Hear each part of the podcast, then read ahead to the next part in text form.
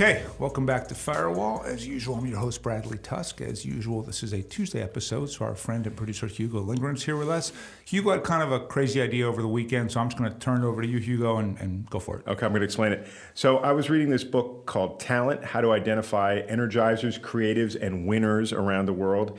It's written by Tyler Cowen, who's been a, a guest on this podcast, and Daniel Gross, who I gather is kind of a luminary in the tech world. Um, so the the book, as as it, as the title implies, is really just sort of like it, it's about sort of talent spotting as a as a thing that you know all successful people uh, need to be able to do to one degree or another, and it offers a bunch of insights and tips and um, sort of analysis on on how it's done. And one of the cool things they do in the book is they they um, they give you uh, a bunch of different strategies for interviewing job candidates. So okay. so what we're going to do, Bradley, is you are the job candidate, which I, I realize is kind of a um, uh, sort of a crazy well, uh, way know, to go about it. I, I, am in a lot of ways all the time, right? Because right. I, I, have to pitch LPs, right? Uh, sometimes I, I, still help Chris pitching clients. Sometimes right. I help Bob pitch Pericles clients. So, like, you know, I, think in a weird way, I'm very, very frequently the candidate right. the job candidate. So it feels yeah. natural to you. But I wonder if these questions will feel natural no, we'll to you. Because yeah. we'll, and and one of the things that when we get through them, I'm going to ask about ten of them. Okay. So so this is going to be a, this is going to be you know kind of intense, right? You ready? I'm up for it. Okay. It starts out easy, so don't get don't don't get too cocky. lulled yeah. into thinking it's going to be that way.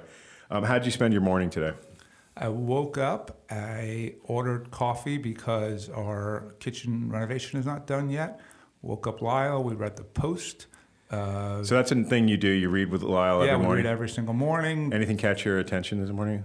Reading the Not post? really. You know, there's still a lot about the Queen. Oh, you know what? The most useful thing was that it's UN week. So in terms of getting around town, take the subway. I actually hadn't realized it was UN week. So that was actually helpful because on Wednesday they said it's. Um, four miles an hour now to travel during UN week. So when I go up to Columbia on Wednesday, I could take an Uber or the train upside of an Uber is I can do calls while I'm on the way there. Right. But uh, from my office to Columbia would be like five and a half hours based at that pace. So I'll take the train.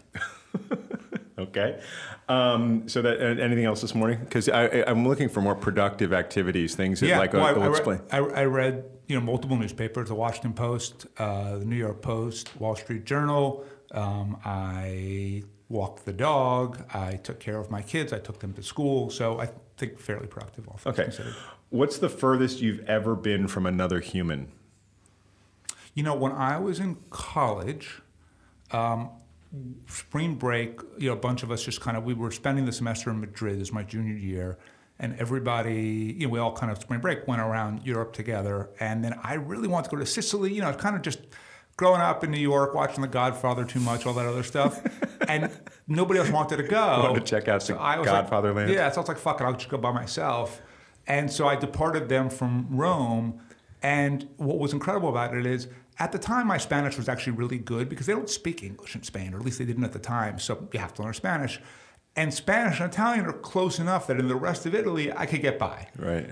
Sicilians like totally different, right? And like they weren't super friendly to begin with. So not only was I like however far away from anyone else, I didn't say a word to anyone for three days. I would point to stuff that I wanted, but basically all I really did was like read and just sort of hang out in various places in Syracuse. I guess uh, partially this question is probably getting at do you ever go off into the middle of the woods or climb a mountain or, or do something that's completely solo? No. I don't. Uh, okay. in part because I think that I do get energy from dealing with other people, and in part because in real life I have too much responsibility to do that. Um, what's something weird or unusual you did early on in life? Two things. One, when I was in eighth grade, I changed my name to Giuseppe. no, you didn't. I, did. Swear to God. Ask my parents. Ask Wait, my this is weirdly related to the Sicilian thing. Yeah, it all kind of fits together. Okay. Well, again, this was eighth grade, not college. Okay. I think I, I, kept it going for a while. Um, you know, I, I, I think listeners to this podcast have probably intuited over time had kind of a, a, a shitty childhood and didn't want to be you know, who I was. And so I literally tried changing my name once. And, you know, I am pretty uh, compelling when I want to make an argument Stubborn? Stubborn? Stubborn, all those things. And it kind of stuck. My parents, I remember, they went to Hebrew school back to school night. And they came back so frustrated because the teacher said, Giuseppe's doing a really good Oh my job. God. And they're like, Oh my God. No, don't call him I almost want to call bullshit on this story. Call- but talk to Gabe. He Yeah, works with you. Yeah, I know, I know, I know. I am going to talk to Gabe about. it. I'm going to check up on that. and then that. I would say the other thing is, and this was a little more in my 20s, but uh, created this thing called Operation Sandwich, where a bunch of friends of mine from law school, we would pick a city, make a list of 10 sandwiches that we wanted to eat, go there and eat them all in one day. And we did that for at least 10 years. Good answer. I like that. I, I, I, rec- I recall Operation Sandwich from our previous discussions. Um, what's a story one of your references might tell me when I call them? Good question. And the, well, let's see. So if you called um, references, would these be previous employers or just anyone? Well, let's say maybe Jamie would be one of your references, right? Sure. So I, I called Jamie and, and I asked him, I was like, tell me really something about Bradley that like no one else is going to tell me. Yeah, I mean, I think that what he will tell you is whenever he, he and I obviously partner on a lot of stuff together, and I think that he, he'll tell you about a call that we had. I won't name their names, but with two very blue blood, Upper East Side, extremely rich people. The kind of people that Jamie pals around with. That yeah, I'm like his rogue friend, and like uh, they were worried. This was a couple of a while ago. They were worried about the city veering too far left, so they wanted to know what could be done about it. And so I kind of explained like, here's how you would take on the DSA. Here's what you'd have to do. All of that, and I said to them, look, but just so you understand, like the world is rough these days. So like you can do this, and I think we could be effective and successful, but you're going to get some blowback, probably for sure on social media. Could even be a protest in front of your house, your country house, or whatever it is. They disappeared, and what Jamie I think would say is the difference between me and them is like I don't give a fuck, right? Like if I want to do something, especially I think it's the right thing to do, I'm going to do it, and I don't run away like these blue bloods do, simply because they're afraid someone might criticize them. Okay. Um, what is one mainstream or consensus view that you wholeheartedly agree with? That's a really good question. So would this so then this is not like a controversy like on pro-choice or anti-gun or whatever. This would just be like, Yeah, I think it's sort of. yeah, okay, I'll, I'll give you one. I believe in God. Okay. Yeah, All I, right. I I believe in God. I believe in faith. I pray every day, and I understand. Oddly, it is clearly a mainstream view around the world. Interestingly, it's not a mainstream view necessarily in the little world that I live in, right? I don't know that all of my friends in college would say they're, they're atheists, but I think in practice they're basically agnostic the vast majority of the time, and I'm not. Um, if I was the perfect Netflix, this is a weird question. If I was the perfect Did you Netflix, write these or no, these are all from the book. Okay. these are verbatim too. I'm trying to make them verbatim. I, I literally cut and pasted them. Um, if I was the perfect Netflix, what type of movies would I recommend for you and why? Oh, okay. Um, I think you would recommend for me. Um, I don't watch that many movies. I guess you would recommend like thriller drama types that are sort of exciting and but still somewhat serious, or kind of funny, quirky indie Wes Anderson type movies. Um, and I would guess the reason why is part of me I like to think sort of has a decent sense of humor and tries to see the humor in life, and then part of me likes a lot of drama and excitement, and that's why my career is the way it is, and that's why my you know life for both for better and for worse is the way it is. Have you seen Hustle by uh, Yeah. Adam Sandler? Yeah, Did- it was cute. I thought it was pretty good. Yeah. I liked it. Um, how do you feel you are different from the people at your current company? Oh well, look first of all. Pretend that you're not the boss just for a second. oh okay. Um, You're just like a guy who has a high-ranking position. Got it. I mean, I would say some things that might distinguish me, both positive and negative, is I'm very risk friendly. And so I'm willing to put a lot out there that sometimes works out in a huge way, oftentimes works out in failure. Um, I would say that I just work at like much, much faster pace than everyone else. And as a result, I can just get a lot more done. And I don't know why I can do that, but I can. Uh, and it's, it's a, one of the advantages that I have. Um, and I would say also that um, I am probably a lot more impatient uh, than they are, partly because maybe I am working at a much faster pace and because I am so risk friendly. But, you know, I think everyone there at any job I've ever had moves too slowly, takes too long to respond to emails, takes too long to make decisions. Um, and it frustrates me. And, and, getting off the interview thing from, well, that's why I started my own company um, because I can't deal with working for anyone else.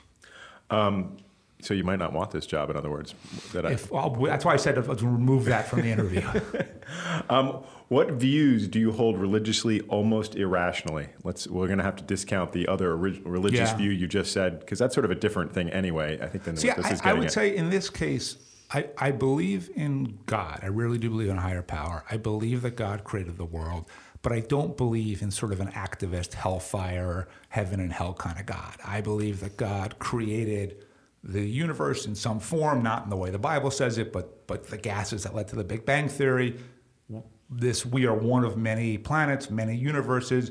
This is how we happened to evolve, um, and I don't think that at a given moment God is sort of moving pieces on the chessboard. Um, nor do I even think that there's an afterlife or, or any kind of reward for, for being good or punishment for being bad, other than what you have in this life specifically, and let me veer off for a second here because it's my podcast. One of the things that I really like about Judaism, and I don't, you know, I don't subscribe to to all of the, the doctrine by by any by a long shot, but what I like about it is there is no afterlife, right? There's no reincarnation. This is it. You get one shot on Earth, and ultimately, it's up to you to make it as good and fruitful and happy as possible. And the best way to make it that happy as possible is to be a good person if you have fulfillment, if you have meaning, if you have good relationships, your happiness will be significantly greater. And the reward for being good is your own happiness. And look, if you look at all of the happiness science, it backs that up completely. So arguably, the Talmud figured this out thousands of years, you know, before Arthur Brooks and Dan Gilbert and Gretchen Rubin and everyone else. So um, I, I, really like that mentality. I think that that works well for me, um, but it's not to your question. Um, what is something esoteric that you do? I think that one is, you know. Is that uh, not something we're going to talk about? No, no, no, no. I just mean like, you know, I'm an oddball, so like, you know, it's like everything's esoteric. Everything's esoteric, right? Um, let me find one that is. What if Harper were answering this question?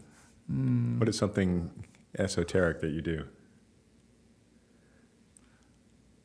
What do your kids make fun of you for doing? My kids make fun of me. Abby makes fun of me for being stressed out at the airport. Me and Lyle.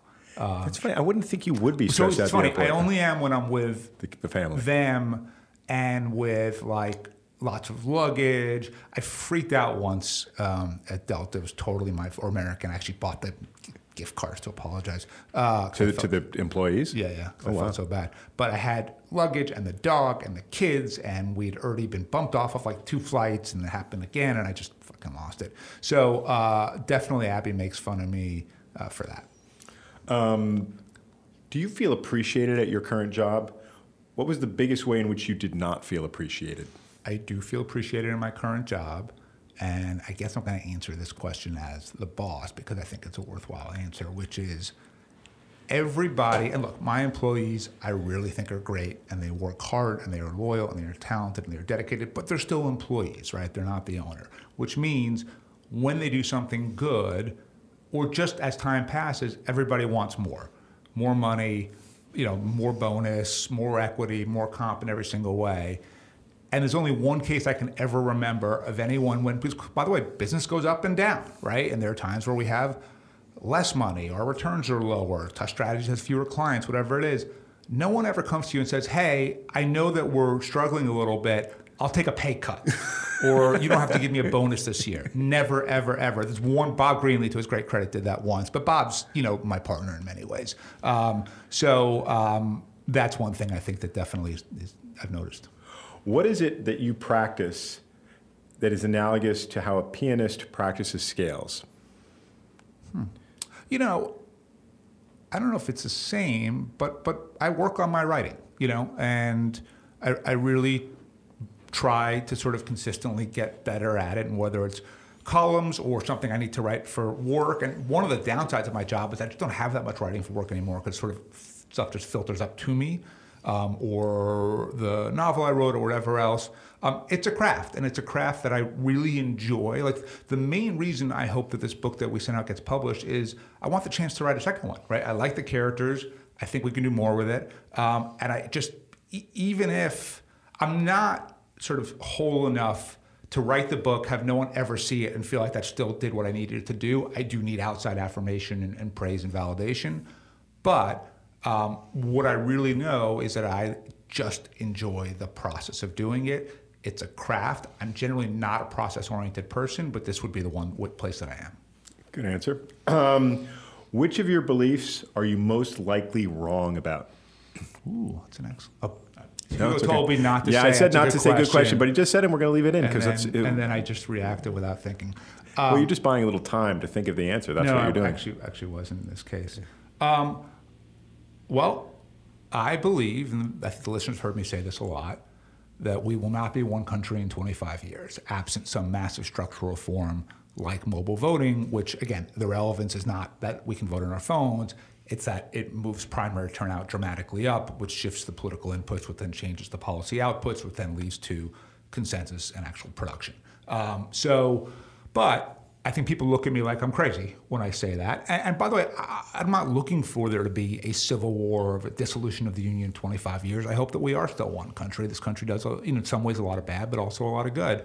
Um, but I do think in looking at the tenor of the world today, the polarization, the dysfunction, the anger, and the fact that social media magnifies everything and the metaverse will do so by 10 times more if we don't figure out a way to show that our government can actually function and get things done and make decisions and resolve problems, there will come a point, in my view, where people will say, maybe not even violently, but just like, look, this ain't working, right? Like, we can't get anything done and we'd be better off breaking up into sort of an EU type situation. But I've never, I've, no one has really agreed with me on that. now, um, obviously, this week with DeSantis and Abbott, you know, in the news with sending migrants to northern places, cities, also Martha's Vineyard in the case of DeSantis. Um, it was a clever political move, by the way. Did you did you admire it? it just as a just, pure just as a pure tactic, I thought it was good. Yeah. Yeah, but but it was pretty disgusting as yeah, a, as I mean, a humane the, whole, the thing. whole the whole thing to me is nuts. You know, I look. Uh, there was an article, I think, in the Washington Post over the weekend. Now we're veering off the job interview a little bit. No, it's but, okay. Um, we're getting to know you, Bradley. That, or maybe it was, you know, uh, that the Biden administration kind of change policy a little bit around how to deal with immigration from Central America by saying, look, we're going to try to reduce corruption in Honduras, in Nicaragua, in even Costa Rica now, you know, everywhere else, um, because El Salvador if those countries are better places to live, you won't have millions of people trying to, to, migrate north and get into the United States. And just that process is sort of awful in and of itself, whether they make it through or, or not. And then, of course, we see real atrocities like children being separated from their parents at the border. So um, it hasn't worked, right? It is really hard to nation build. It is really hard to make another country different. Like, yeah, you can buy leaders off to do the things you want to do, but that's just another form of corruption, right? You can't make them not corrupt, right? So that gets back to the fact that you had a failed policy in Trump, which was just we hate everyone, you know, with brown skin who's different from us. It's a failed policy for Biden in that they have not in any way figured out how to deal with the border, and their sort of efforts at sort of fixing Central America have, have to, are unrealistic and totally failed. And we need a better solution and you know, I would argue at the very least, we should have a lot more immigration, legal immigration into this country. The workforce needs it, and our country is getting older. Um, people are dying at a faster rate than, than we're having birth. Um, and we're going to have this massive class of people who are going to live a lot longer because of health and science, who will be retired, and if there's not younger people working and putting that into Social Security, the money's not going to be there to take care of them. So I would exponentially increase immigration. And if you did that, you wouldn't have a lot of the problems that you have at the border because a lot of those people would be allowed to come in legally and it would be a much more peaceful process. Um, we have three more questions. Okay. You ready? Um, so, what did you learn about success from watching the Michael Jordan documentary, The Last Shot? And the key is learn, not just something that yeah, that I already knew. That you knew or, or sort of validated an I mean, existing opinion. What I learned is it, there's at least an opinion that success and happiness is sort of a binary option and choice, right? So Michael Jordan and then Kobe Bryant kind of emulated it. Mm-hmm. Um, from all accounts, seems like a miserable fucking human being, right? He seemed a little more at peace in the interviews. From the from the evidence in the in the documentary. documentary. I, when he was sort of older and having a scotch and smoking a cigar, he seemed a little more at peace than. Did he? I thought more than when you saw him screaming at his teammates on the court. Yeah. um, now look, he's the most successful basketball player ever, right? He won six titles. You know, uh, he's the greatest talent ever. All of that stuff, but it came at the expense of being, you know, really an unhappy, miserable person. And so that was the message sent out from it. And I think, I don't know if I learned that, but the question that I had in my head is, is that what it takes? And if so, how ambitious am I, right? I am extremely, exceptionally ambitious, and I've always thought of my ambitions to be kind of limitless. But then when I watched that and have thought about this generally, it hit me like maybe it's not limitless because if what Jordan did is what it takes to reach the ultimate, ultimate pinnacle of your ambition, it's not worth it, right? So I, I guess I learned that. Uh, it's interesting the way you answered that question because the second to last question, which is a favorite of Tyler Cowen's, is how ambitious are you? Exceptionally.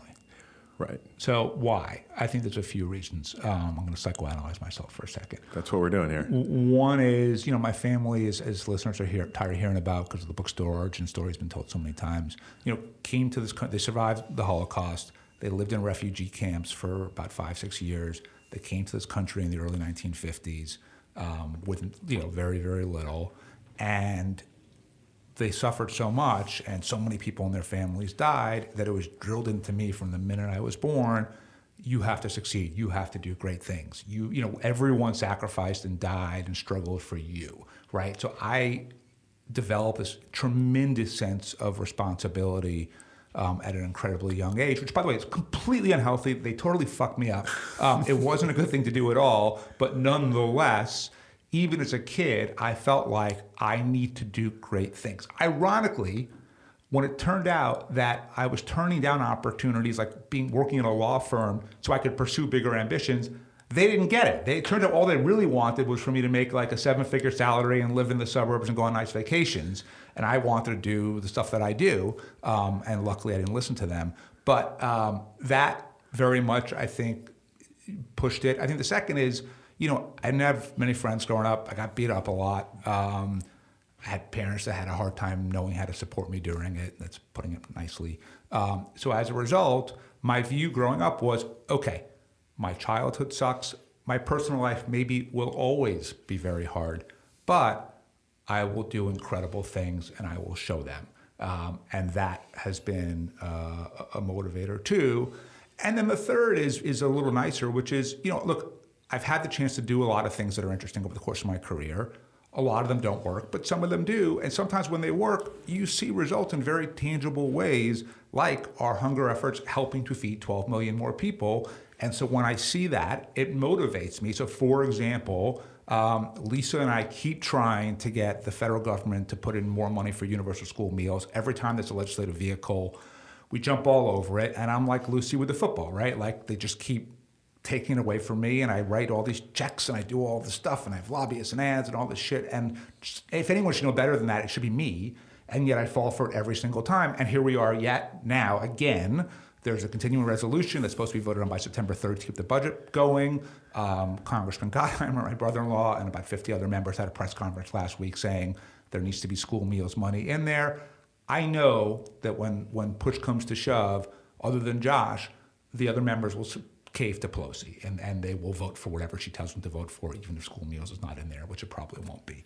Um, and yet, uh, I can't not pursue it because, like, how if have ten billion dollars more for universal school meals, it feeds so many more kids, right? That like, how can you not take that shot? And so, from an ambition standpoint, you know, here I am spending money, spending political capital, getting into fights with people and everything else for something that I kind of know will fail. Um, but I would say, rather than this being me needing to sort of validate my childhood in any way, this is simply me seeing the results of our work and saying I would be crazy not to push it further. And it makes me feel really good about myself when we do things that help feed people.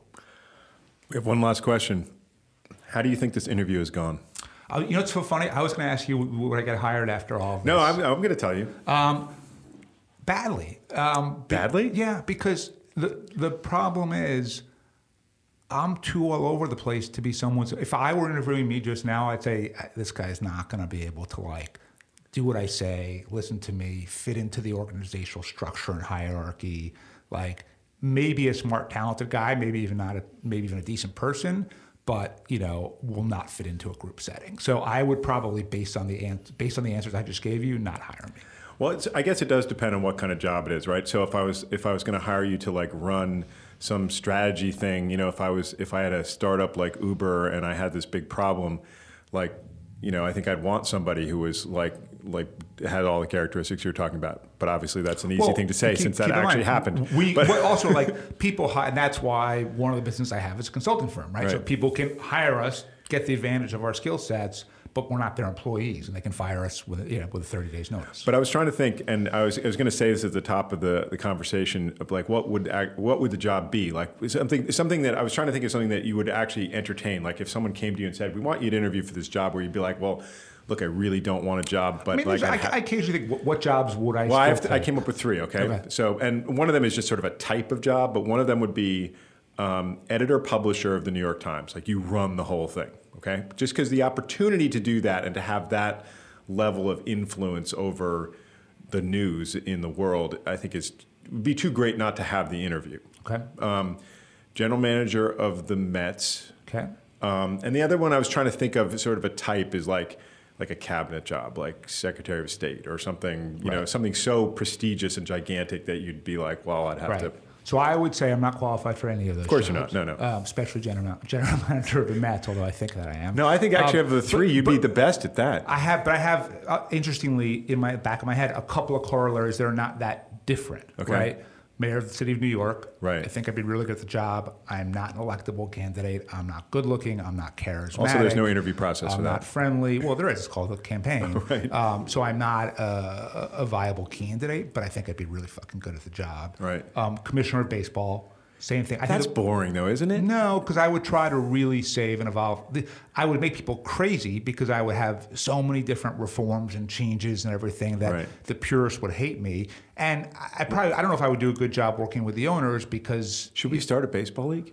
Uh, if we want to lose Try, more money, try sure. all your ideas. yeah, exactly. Um, well, didn't we read an article about some crazy experimental league when we were trying to get them on the podcast? The Savannah Bananas, but it's everywhere. It's like, and it, but it also is like kind of a clown show. It's not really, it's not baseball exactly. Yeah. So anyway, so commissioner of baseball would work. Um, yeah, sure. I mean, I couldn't be secretary of state, but if I got called and said, "Do you want to be the secretary of transportation or you know something like that that that my skill sets would allow for?" Yes. I Oh, would transportation you'd consider? Not real. Not that I'm a transportation expert. I'm just thinking like Right. the, the jobs that don't require a very specific history in diplomacy or military or Right. you know yes i run a venture fund. Yes i kind of broadly have a sense of economics but i couldn't be the treasury secretary. So i could be the commerce secretary. So yeah I, i'd probably do something like that.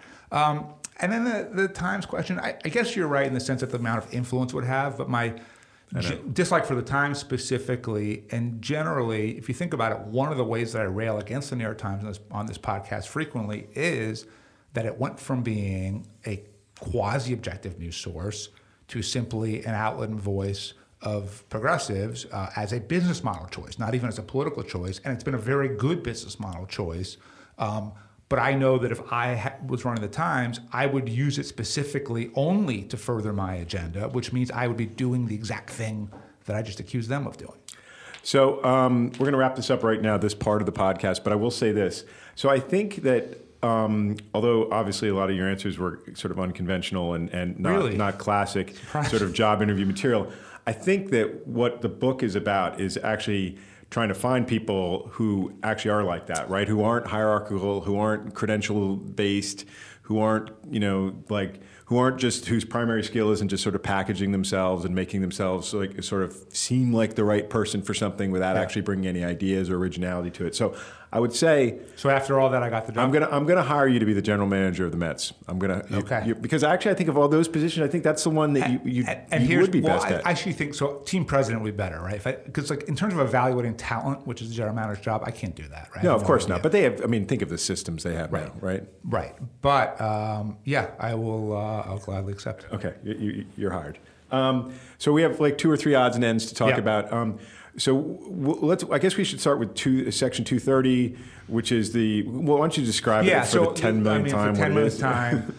right now, one of the reasons why the internet, the main reason why the internet is so incredibly toxic, is the platforms, Twitter, Facebook, Instagram, TikTok, whatever it is. Um, they are legally immune from any liability for anything posted on their platforms itself. Because we know that negative content drives clicks far more than positive content, and because all of those businesses are based on advertising revenue, it is extremely in their self interest to allow as much toxic content as they can get away with because it makes them more money. But as a result, we have this incredibly perverse incentive that makes the internet sort of a dumpster fire. It, we see it hurting people all the time, especially younger people who don't have the ability to sort of distinguish between, you know, what's real and what's not real. So if you were to repeal Section 230 and make them liable for it, it would change their incentives completely because yes, they make more money with toxic content because it drives more advertising. But if there are ten billion dollar judgments being you know awarded against them in court, um, that's a problem too, right? And I think ultimately the plaintiffs bar would manage to sort of come up with a better form of jurisprudence and a better system for regulating and moderating content um, than we have right now. So my view is not, unlike the rest of this podcast, uh, all of that out there, right? It's it's one of the only issues, or maybe the only issue that in 2020, if you looked at the Biden platform and the Trump platform, they both agreed upon completely.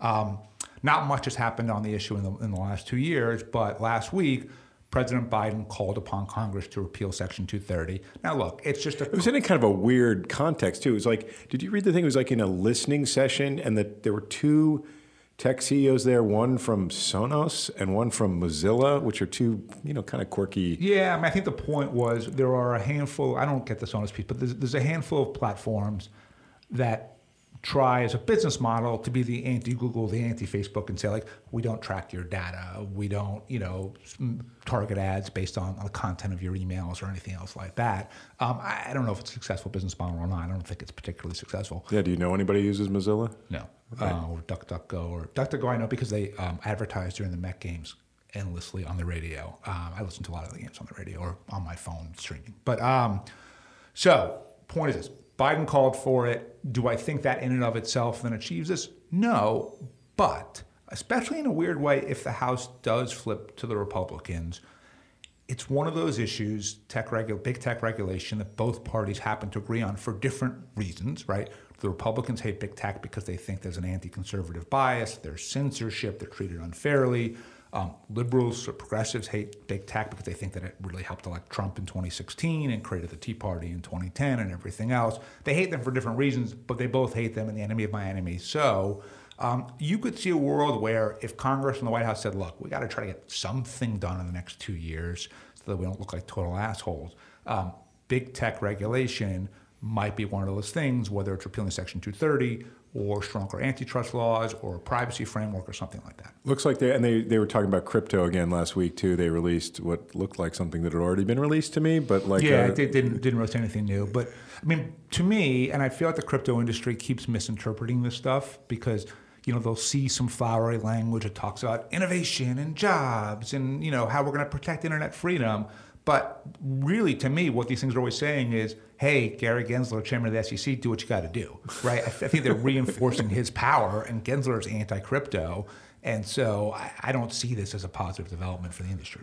Okay, our final topic of the day. The owner of the Suns, Robert Sarver, Yeah. was suspended for a year, fined $10 million by the NBA commissioner for, I guess, various racist and sexist sort of comments and a general environment that he's created within his organization. Um, the reaction was that the commissioner had been too timid generally and that he deserves to have the franchise taken away from him. What is your Yeah, well, so look, and, and the- reason I tell you I want to talk about it wasn't so much to be yet another person to say that they should have taken it away from Sarver. And you sent me an interesting article over the weekend where the author, I forget the It was Ethan Strauss, yeah. made the case that franchise values are only really strong because owners are basically protected from the normal rules of life. I don't believe that to be true. I think that, as we've said before, owning a sports professional sports team in this country is royalty, and so many people want the validation and attention that comes with it that they would bid for it just as much, whether or not the standards were higher. And by the way, the same standards that owners should be held to these people are already held to in the rest of their businesses anyway, right? They understand that if they say really uh, offensive stuff on Twitter, they will be canceled and their shareholders will punish them and everything else.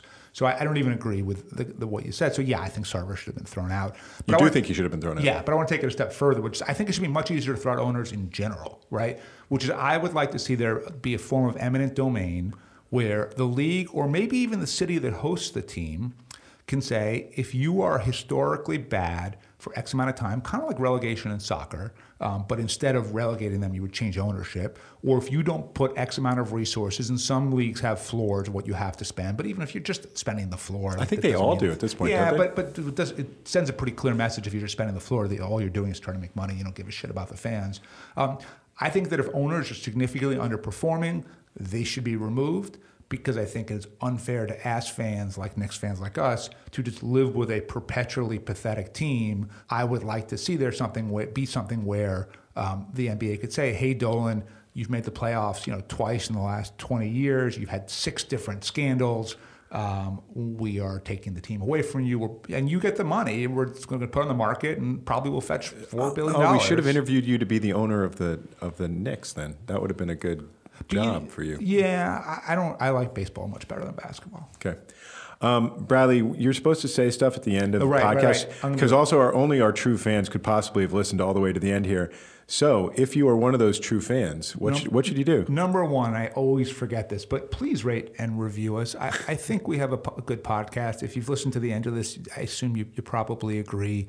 Um, but we'd like to have a bigger audience, and one of the ways to do that is just to have more and more reviews. Our, our reviews are really good. I think we're something like a 4.8 or 4.9 on Apple, but there's only like 50 something of them. So we could we really appreciate that. Number one. Number two, we are recording, which I should have said at the top, from P&T Knitwear, is a bookstore and podcast studio that I own on 180 Orchard Street on the Lower East Side of Manhattan. If you need books, or it's a podcast studio that anyone can use for free. If you want to record your own podcast um, come on by and we'll, we'll, we'll set you up. And, and, as an extra incentive to come in, Bradley this morning came by with a big package, and there's a new piece of artwork in the bathroom. We're not going to say what it is. Our friend, it's, it's, from our friend Charlie. Charlie Gross, excellent photographer, very funny picture that is very appropriate to be hung in a bathroom. Um, and it's there, and it's go, it'll go up today, probably, right? Yeah, yeah, certainly will. So, uh, did I, was there anything else I'm supposed to talk about that I forgot? I don't think so. I think that's announcements. Good. Yeah, cool. we'll, we'll, see you next week, Brad. All right, see you next week. Thanks.